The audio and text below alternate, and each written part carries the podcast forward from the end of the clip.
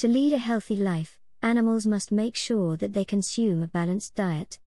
Their diet must contain all the right food types, as well as vitamins and minerals.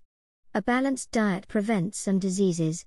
There are seven key components of a varied and healthy diet carbohydrates, an energy source, lipids, fats, an energy source, proteins for growth and repair of tissues, vitamins help prevent deficiency diseases, minerals are needed for key chemicals in your body, fiber helps keep you regular and avoid constipation, water so that you can stay hydrated, deficiency diseases. If you lack a significant amount of particular nutrients, you may develop a particular deficiency disease. Examples of deficiency diseases include scurvy, rickets, goiter, and anemia.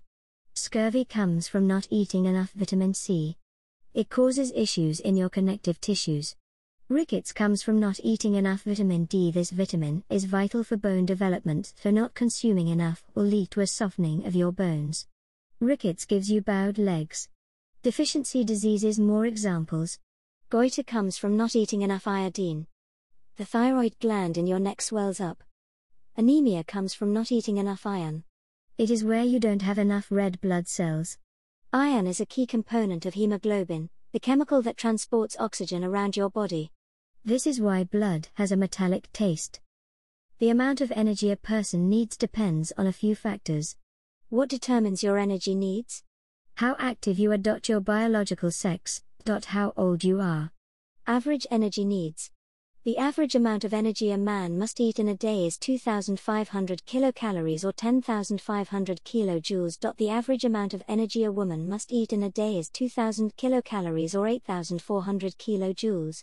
You know how much energy you are consuming because food and drink include this information on the labels to help people avoid over and under eating. If you consume too many calories, you are likely to become obese, or overweight. If you consume too few calories, you are likely to become underweight. In both cases, you can become malnourished if you don't get all the required food groups, vitamins, and minerals. Hey everyone, thanks for taking the time to listen to this episode. I hope it was useful for your learning. Make sure you consolidate your knowledge by clicking the link in the bio to be taken to the free online course. Good luck with your studies!